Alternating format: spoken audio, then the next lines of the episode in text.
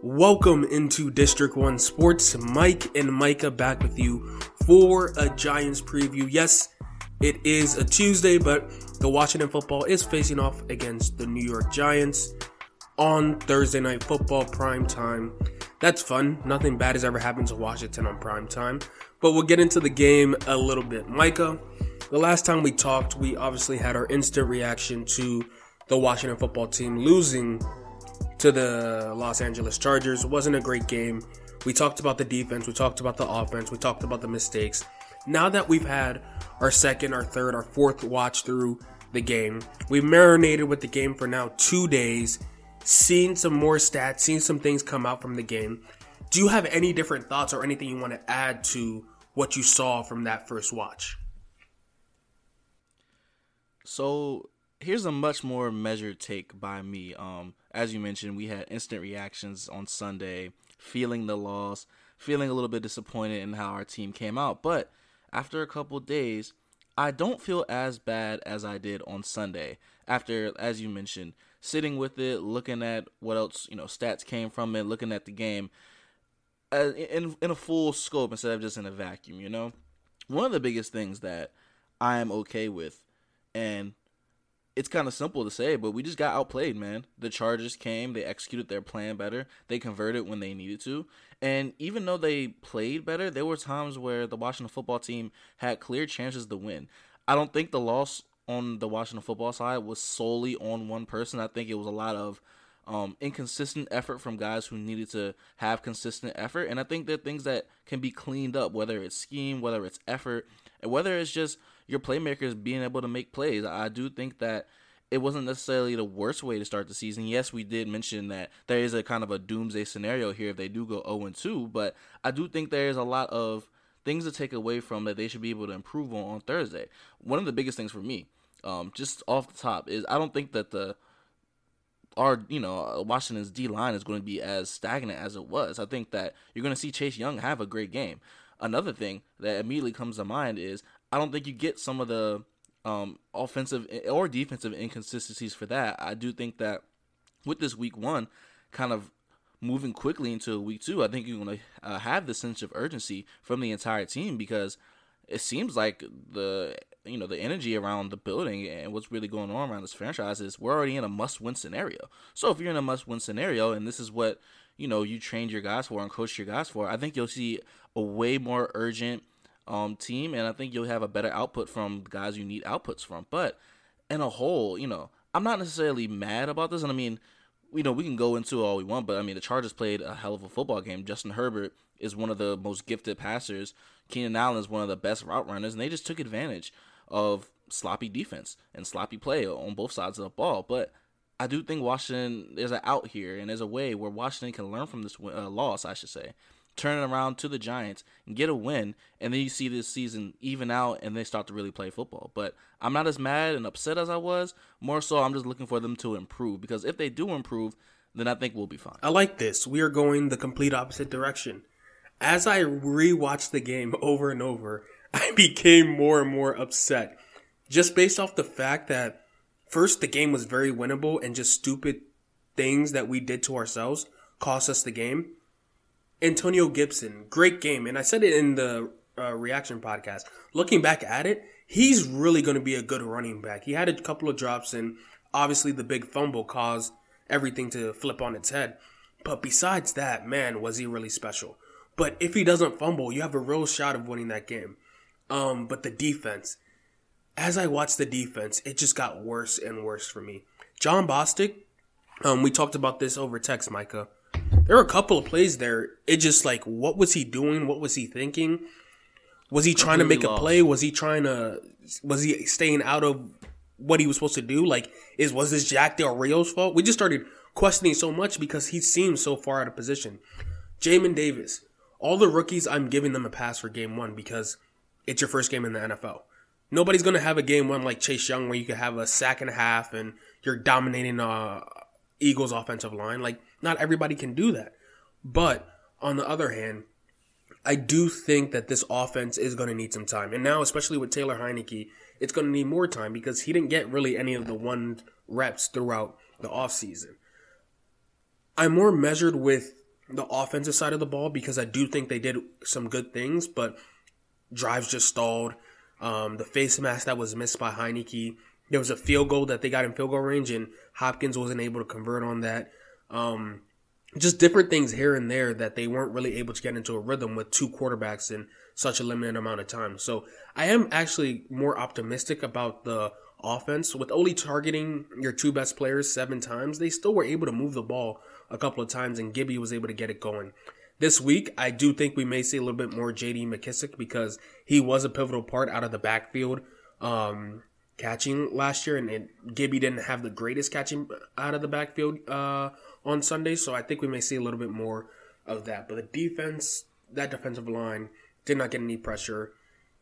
Rashawn Slater was the talk of the town. Chase Young and Montez Sweat had to be embarrassed, had to be looking to make a mark on whoever they're facing next, um, next in this Giants O line. So we could put a ball in that game. I listened to Ron Rivera's interview this morning. He said, I'm not thinking about that game anymore. We're on to New York. So, so are we. The Giants are a team. I want to say a good team.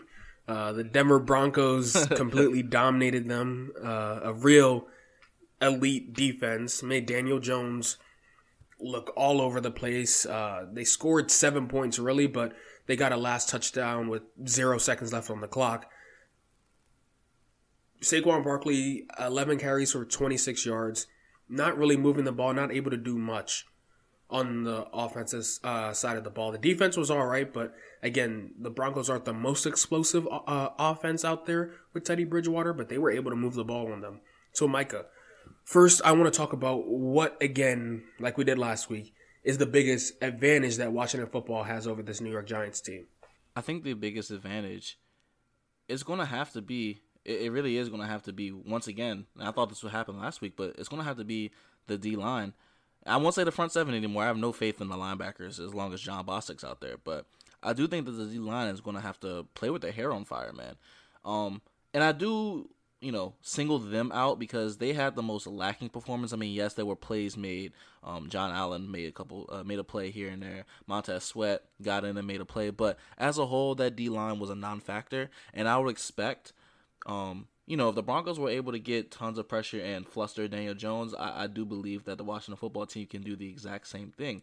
And I think there's a formula here to beating the Giants when we have to play them again. It's to throw off Daniel Jones and his rhythm.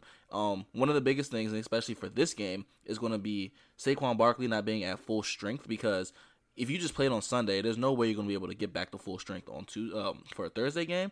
And his 10 for 26, yes, that's part line play, but I also think that's part him just warming up into that. Um, also, the Broncos just they called a, a great game over there. I mean, they figured out exactly what they needed to do to beat the Giants and executed their plan perfectly. And I think it's going to take a little bit for the Washington football team to do the exact same thing. Assignment perfect is something they're going to have to be. And I think the D line causing, uh, excuse me, causing pressure, wreaking havoc is going to bring you some of the same results that you've seen against the Broncos. So I do have them having to have the most, uh, the biggest advantage because I mean, look, this Giants O line, you know, there's nothing to really to be talked about here. I mean, Andrew Thomas is really the only name, and maybe Matt Peart is really the only name that you would know, possibly. But even then, these guys aren't world beaters. I mean, these guys are very easily beaten, as we've seen. So this is going to have to be the biggest, not only you know t- uh, capitalizing on the biggest advantage, but it's going to have to be something you're act- you absolutely dominate. The D line is going to have to absolutely dominate the Giants O line because you don't want a situation. Yes, they don't have Rashawn Slater, and and you won't. I don't think that you'll have the same lackluster performance, but you don't want to get in a situation where your D line is absent when they don't need to be again, because that's a recipe for disaster. Because if this D line is supposed to be the driving force for the, not only the defense but the energy of the entire team, and they come out flat, you might end up seeing the Washington football team 0 2, and that's the last thing any of us want to see. So, with the D line, we said almost every single week that is going to be the big advantage. Obviously, it didn't come into play, and that's the main reason why they lost. I do believe again that the biggest advantage here is going to have to be the D line. Like you said, that O line is decimated. Von Miller had the Giants running back Devonta Freeman and the right tackle blocking each other. Like he was making these boys look stupid out there. So if your two premier pass rushers can't get to Daniel Jones, can't um, get him uncomfortable, then you're in for a very long season because it doesn't get much easier than this. the one thing that does give me hope, Mikah, is we saw Chase Young be a game wrecker against Daniel Jones last year. We saw Montez Sweat be a game wrecker. Um, that interception that Kendall Fuller had in the end zone comes back to mind, where Chase Young was ri- literally in his face and forced him to uh, try to throw it out, not get it far enough, and Kendall Fuller was able to bring it in for the interception. So we've seen it before, and it seems like the offensive line, which was supposed to be upgraded, has actually gotten worse with retirements, players not playing up to what they were expected to. So I'm actually excited to see what this D line can do. And knowing the person that, not knowing, but guessing how Chase's personality is after the week that he just had, after everybody talking about how good Rashawn Slater was, I don't think Chase is going to come out and just be like, ah, oh, yeah, well, he got the best of me, so be it. I think he's going to come out and actually want to embarrass on national TV and say, hey, I'm just here to remind you guys who I am. Jonathan Allen, Daron Payne can blow up the middle. Matt Ioannidis, surprisingly, he was the best pass rusher interior um, last year and the year before he got injured. But I did not hear like a peep from him. I don't even remember him being in the game truly. So I'm just looking for those guys to create more pressure and see um, what that can lead to. On the flip side, now, Mikah, what worries you the most about this game? Um, is it Daniel Jones? Is it the running back situation? What, what gives you the most pause? The biggest thing that scares me, honestly, is not even necessarily. Well, it's two things. It's the ability for the Giants, if the D line doesn't get pressure, to actually pick apart the Washington football team because of the skill matchups on the outside. I'm not necessarily worried about corner per se, even though I would like to see a better corner output. Um, I don't think we'll you'll get the combination of guys that the Chargers had, but let's not act like the Giants' skills aren't well. yeah, they got skill. they got guys, Golladay, Sterling Shepard, like Exactly, exactly, exactly. This, mind you, Evan Engram's still out there. I think he. he I checked the well. scouting like report today. He is uh, didn't play in week one, and he was DNP's first two days of practice. So it's looking well, like maybe he may not pay. Jon Bostic was going to have. Yeah, thank goodness because Jon Bostic and whoever was going to try to cover him was going to have a terrible, terrible day trying to do that. But um, let me just focus on the perimeter, and I think the perimeter for both sides of the ball is something I'm really worried about here. Um, for one, as I mentioned, the Giants' perimeter on the outside very very strong unit if Daniel Jones has a little bit of time, and think you've seen that um, in flashes a little bit. Daniel Jones does have the ability to pass the ball well when he does have a clean pocket and he's not turning the ball over. Uh, he's really really turnover prone though. It's kind of crazy. But uh, the kind of flip it real, uh, real quickly, I should say. The Giants secondary, it's a little bit scary to me just because of the range that they have. I, I do think that they have a better secondary than we do. And one of the biggest things that I think they hang their hat on uh, is something you actually hear Ron talk about. It's the position flex. It's the fact that Logan Ryan, yes, he's a, free safety, but he can come into the box. He can, he can, you know, get dirty with the best of them. Jabril Peppers, he's a guy who's going to be used in a lot of ways. I mean, they have guys like Julian Love, Xavier McKinney, Adoree Jackson. Like these are just names that kind of pop off. Josh Jackson, all these names kind of pop off, but wish you don't want to get into the scenario, and and we call we saw this a little bit last week, where your receivers are just not getting open, and it's a situation where Taylor Heinicke is going to be not really trusting the scheme or the plan to get the ball open and get the ball out quickly. It's going to be a bad day, I think.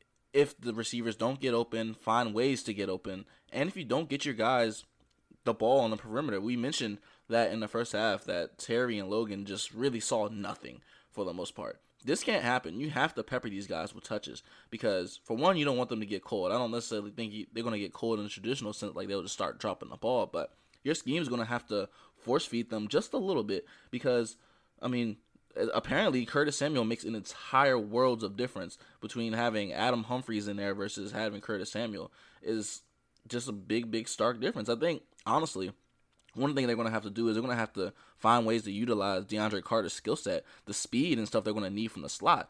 I mean, just the ability just to get open in the flat, maybe run a seam bender here and there, but the ability just to be a playmaker out there. They were missing that. When they couldn't force feed the ball outside, they needed something that was a change of pace from ramming it inside with Antonio Gibson. And I'm sure, as you mentioned, J.D. McKissic will be that change of pace as well. But they're going to have to do something within the um, within the hashes or within the numbers that's going to be able to add some dynamics to this offense. So that's really what I'm kind of worried about is just the perimeter play on both sides of the ball. If the perimeter players don't really perform as well as they should, it's going to be once again a long day just because the Giants have the ability to play the perimeter game very, very well right now. Um, their interior needs a little bit of help, and once uh, Saquon gets healthy and stuff like that, I'm sure was truly healthy.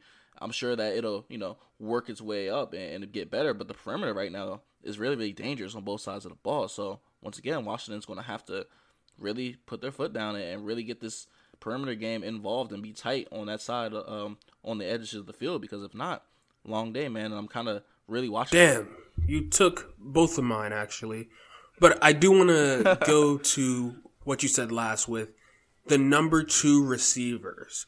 Who are who like who's going to be that? Who's going to take up what Curtis was supposed to be? It's supposed to be a committee, but man, that committee fell way short of expectations um, in week one. Dyami Brown, who I still think is going to be very good with the Washington football team. Again, rookie first game, negative two yards. That's not going to get it done. Like having negative yards is it's terrible. Um, Cam Sims, one reception for 17 yards. Only targeted once, but still. Adam Humphries, two for 10. And those are your guys that replaced uh, Curtis Samuel. So what worries me the most is they're going to key in on Logan Thomas, Terry McLaurin, and Antonio Gibson just like last year. And it's going to be tough. You're not going to get any production from anybody else. If you don't have a situation where Terry is able to exploit and break a big play, who's doing that for you? Is Yami going to do that for you? Is Cam Sims? So Taylor's always looking for a big play. He's always looking down the field. Who's going to be able to get him open down the field. That Giant secondary is very real. It's the best part of their team. It's the best part of their um, defense. Terry said it already that hard, one of his hardest players to play. Um, uh, he's. I mean, Terry said that um, the Giant secondary and that Giants team is just very hard to play because they're so well coached on that back end. So I think for them, they just have to be able to find who's going to be that number two guy. Give them looks. Just give them a bunch of looks just to get some pressure off of Terry. Terry doesn't need more looks, and obviously, it's weird because they only he only got four, so it's like I don't know what else they have to do, but like get Terry eight, nine, ten looks. Like look at what happened with the Raiders. Darren Waller got 19 looks. Just give your best player the most amount of targets. Just keep going at him because they're going to make plays. So that's what worries me. And then the linebackers, it's just so disgusting because I saw this all offseason. I talked about this so many times, and still nothing was done.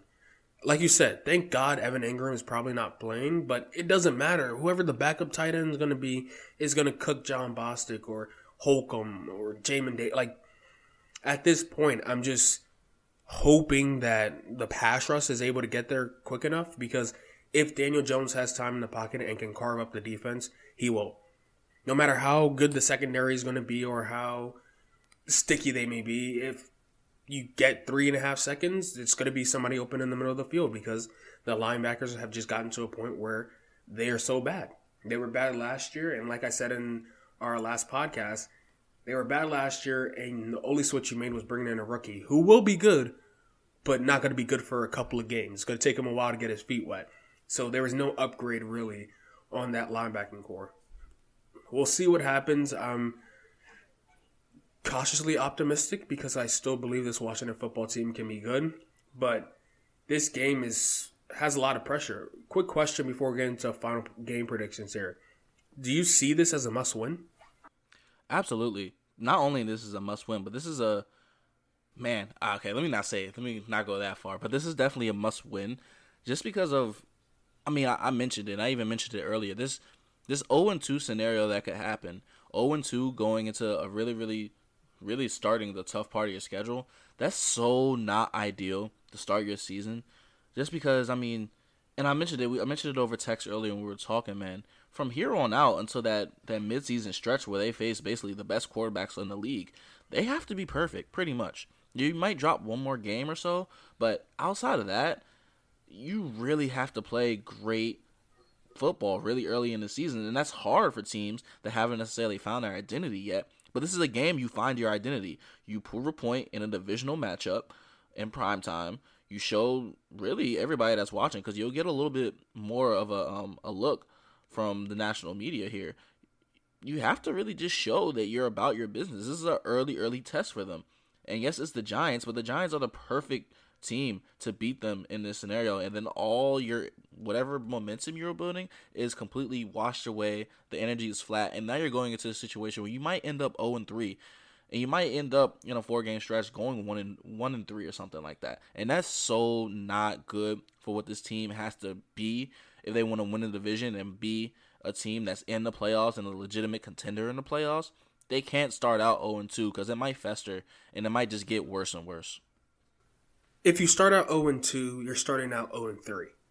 Because next week, it's the Buffalo Bills. And as as optimistic as I am and as bad as the Bills looked in week 1, going up to Buffalo, I don't think we're beating the Buffalo Bills, man. So nah, that's an no. 0-3 start is a kiss of death. You're done for the season. It's wrap it up. Yeah, we started 1 and 5 last year and we won the division at 7 and 9. That's not happening again. Just look at the Cowboys. Just look at the Eagles. And if the Giants beat us, just look at the Giants. So I do believe this is a must win. And not only, like you said, a must win, I feel like this is a must dominate game. If you really are yeah. that type of defense, you have to dominate this offensive line, just the way Von Miller and that defense was able to do it. So it's going to be something that Ron, I know he has a lot of pressure already, and he has to be able to get the guys ready in a quick turnaround after a terrible game. But this is what you get paid the big bucks for. Got to do it, got to get them in the right position. Final prediction time. Mikah score. What do you think happens in the game? I think Washington actually does answer the call that they need to. I think they dominate. I think it's a situation where the Giants might score twice, um, but I think Washington actually puts up 28 plus points. Um, not because the offense is explosive, just because they're playing a dominant brand of football. And when you play a dominant brand of football, scores just happen naturally. Who knows how they happen, but they just happen. So I have this going 28 to 14 actually. Um, it's not indicative of the Giants being necessarily terrible or Washington being a really great team, but I think Washington proves to themselves that they're supposed to be here. They're supposed to be the competitive, great defense that they're supposed to be. I think Taylor Heinicke. Um, I don't think he's gonna have an amazing game. I don't necessarily see him messing it up and losing the game either. He's gonna be as good as the guys around him, and I think you're gonna get better. Um, better and more consistent efforts and more consistent play calling for the guys on the perimeter like Terry McLaurin, Logan Thomas. And I think a third or a second receiver might emerge here. And I'm just I don't want to put my uh you know all my cards in one basket, all my eggs in one basket, I should say. But I think a second receiver is going to emerge here. There's going to be somebody you can kind of lean on going forward. Who it's going to be, I don't know. I don't know what Scott Turner has cooked up, but something has to give. So I have 28-14. And I have this defense really showing that they're legit. So I like the way that I've been doing a crazy prediction. Last week it was John Bates. Um, that didn't turn out into be anything, but that's cool. Um, so I want to start with Washington winning complete utter domination 31 to 10. After the 31 to 10, I think that Daniel Jones is going to have two fumbles. Chase Young is going to recover one he's going to force and recover one, and then Montez Sweat will also force and recover one. I think we have two fumbles and one interception, and we get a QB switch in the third quarter, third or fourth quarter, where they bring in Colt McCoy. Ooh. So last week it was my crazy prediction was John Bates will score a touchdown. This week it's going to be Daniel Jones two fumbles, a pick, and Colt McCoy, former Washington Redskins legend, now will be coming into quarterback uh, the New York Giants because Daniel Jones is getting booed off. Um, getting booed off. Well, not booed for us, but his sideline is pulling him off the field because he's been so bad. So that's my crazy prediction. We'll have a podcast again Thursday night. And then obviously we're going to take a pretty long break just because we did have such a quick turnaround and we are giving multiple episodes here. We may do something on Sunday, maybe touch on the other games, maybe talk about Washington football after um, a couple of watches. But it's exciting. First two weeks, we're getting two games in seven days, uh, two games in five days. Who isn't excited about that? So we'll be back again Thursday night, same time, same podcast feed. Follow us on our Twitters at DSO Mike74 and at the Micah. And we'll see you on the next episode. Peace. Peace.